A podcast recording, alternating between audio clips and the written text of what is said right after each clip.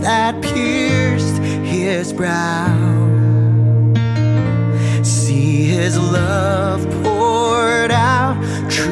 Love sacrifice, reconciling men to God. Sing Alleluia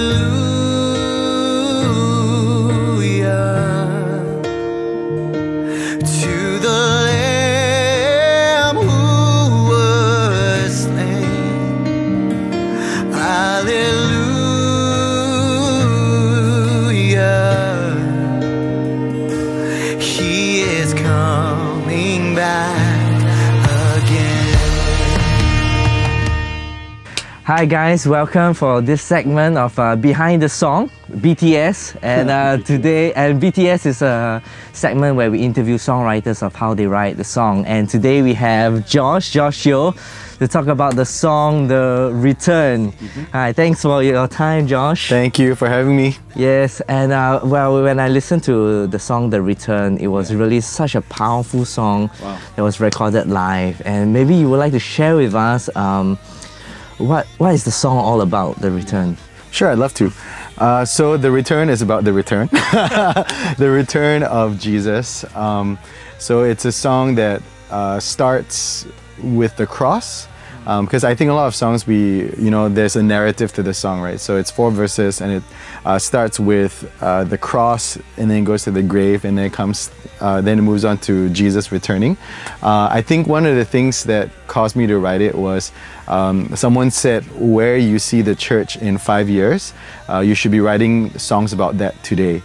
Uh, because for better or for worse, and I know a lot of articles have been written recently about how we get our theology from the songs that we sing. So for better or for worse, you know, it's great when there are songs with sound theology, but when songs are, you know, kind of sketchy, then it's bad. But but I think it's I, I prefer to look at it from a positive way in that I think it's an opportunity to raise up uh, singing theologians, you know, worship leaders who are uh, studying the Word of God, who who are rooted and grounded in the Word, and so um, I use that as kind of the that was what was driving me to write the song because I realized that there are not a lot of songs uh, being sung about the return of Christ, um, and not a lot of songs being sung about the blessed hope, which is fundamental to our Christian faith, right? Like that's why we we have hope because He is one day coming back, um, and so so yeah, so that was why I wrote the song, um, and so it's a song that that really is is written in a style of a hymn, right? And it talks about uh, Jesus and His return, um, and one of the things that really struck me about it was, um, you know, we always do communion, right? And and uh, we say every time you eat of this bread and drink of this cup, you proclaim His death until he comes. And so we always focus on the death part and the cross, which is great. That's the that's the the thing that really sealed uh, our salvation and the reason why we are able to do what we're doing today. But I feel like that looking back uh, is only one part of it. It's like we proclaim his death until he comes. So there's a backwards and a forwards um, like uh, perspective. And so I feel like um, having people sing about like the, the chorus goes uh, Alleluia to the Lamb who was slain, which is looking back. He was he was slain for our sins and our transgressions, but Hallelujah, he is coming back again. So we're proclaiming his death until he comes.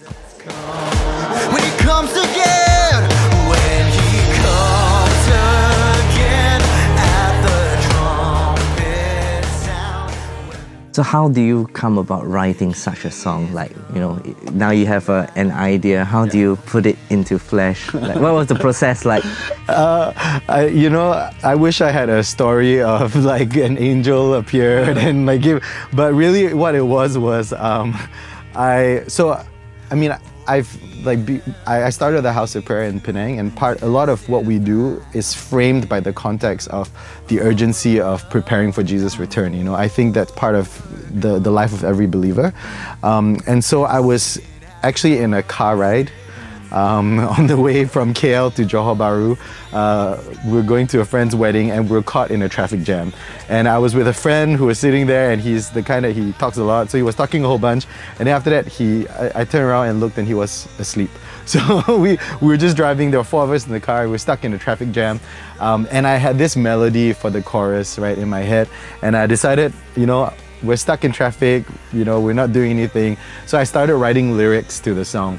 And uh, I don't know if you've heard of Leonard Cohen's uh, song Hallelujah, right? So I think I read somewhere that he wrote 80 verses to the song, uh, and then the, the the song that was originally produced has like 15 verses.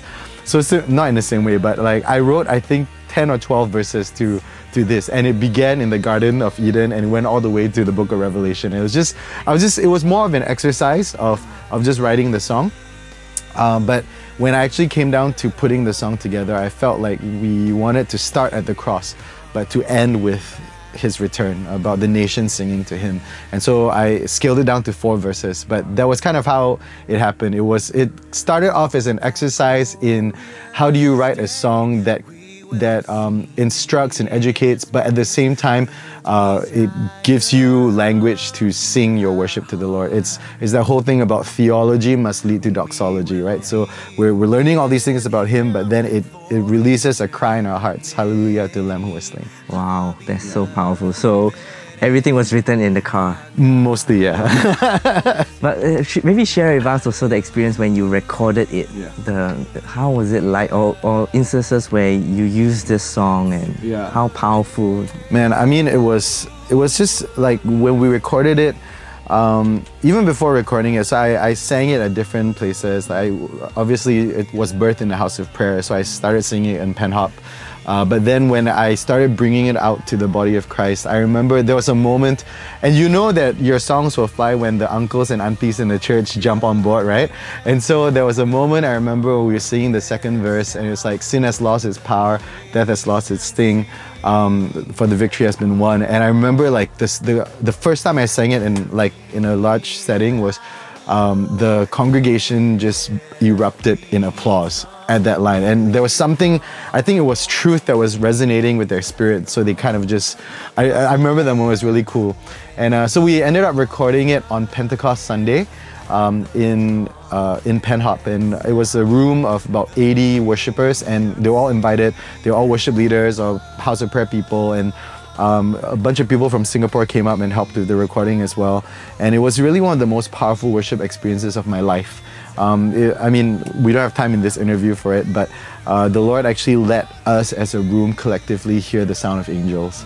And it was one of those moments where, like, this is, we thought people were singing, but people were not singing. We just heard like a choir singing. And, and uh, it was right after we sang this song, The Return, that that happened. It's on, on my album, it's, uh, it's called Spontaneous, The Spirit and the Bride. Yep, that was the moment where all that happened. It was actually, it went on for 25 minutes, but we had, we can't put that on a CD, right? So we, we cut it to about seven, eight minutes, yeah.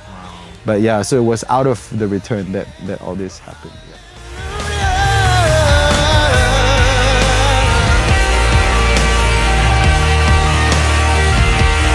To the Lamb who is worthy. there any testimonies that come out from that song? Uh, I mean, The Return, I think, was uh, one of the songs that has been sung. Uh, to me, I definitely didn't start out with this goal in mind, but I love that um, the song has actually gone out of you know like just like the charismatic kind of circles but it's being received by you know mainstream churches. Uh, uh, one of my favorite moments was i was in hungary at a Catholic church and I led this song. And when we came to the part about Jesus returning and uh, the nation singing as one, it was like all these Catholics were standing up and cheering. You know, it was like something was resonating in their hearts for that. Um, and so, like some of these stories of when it's being led, you know, I think has been very encouraging for me. Yeah. It's cool.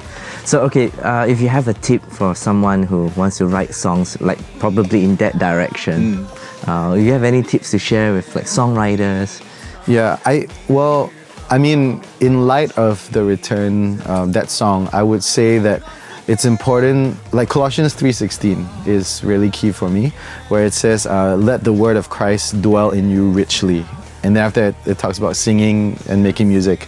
Uh, but that let the word of christ dwell in you richly is key to me because i think it's when the word of god is in you and not just in you but richly in you that's when um, the overflow of it uh, it becomes songs that carry truth because I think a lot of songs can carry great lyrical hooks and beautiful melodies, but I think it's the truth of the Word of God resonating with the hearts of the worshippers that actually brings transformation. And so I would say ground your songs in the study of the Word of God. You know, I think that's what we need in the body of Christ. Wow, thank you. Thank you for your time. Well, if you have not heard uh, The Return, you can head down to um, Spotify, check out Josh Yeoh on Spotify, or you can go to hear it on our first episode of uh, Amplify Podcast. And we also like to thank uh, Jerry. Jerry! Jerry! Jerry! Jerry, for allowing us to use his studio, uh, Mix Music Studio. So thank you for that. And uh, check out the podcast if you haven't. And uh, thank you for your time, Josh. Yeah, thank you thank so you. much. Thank you. Thanks.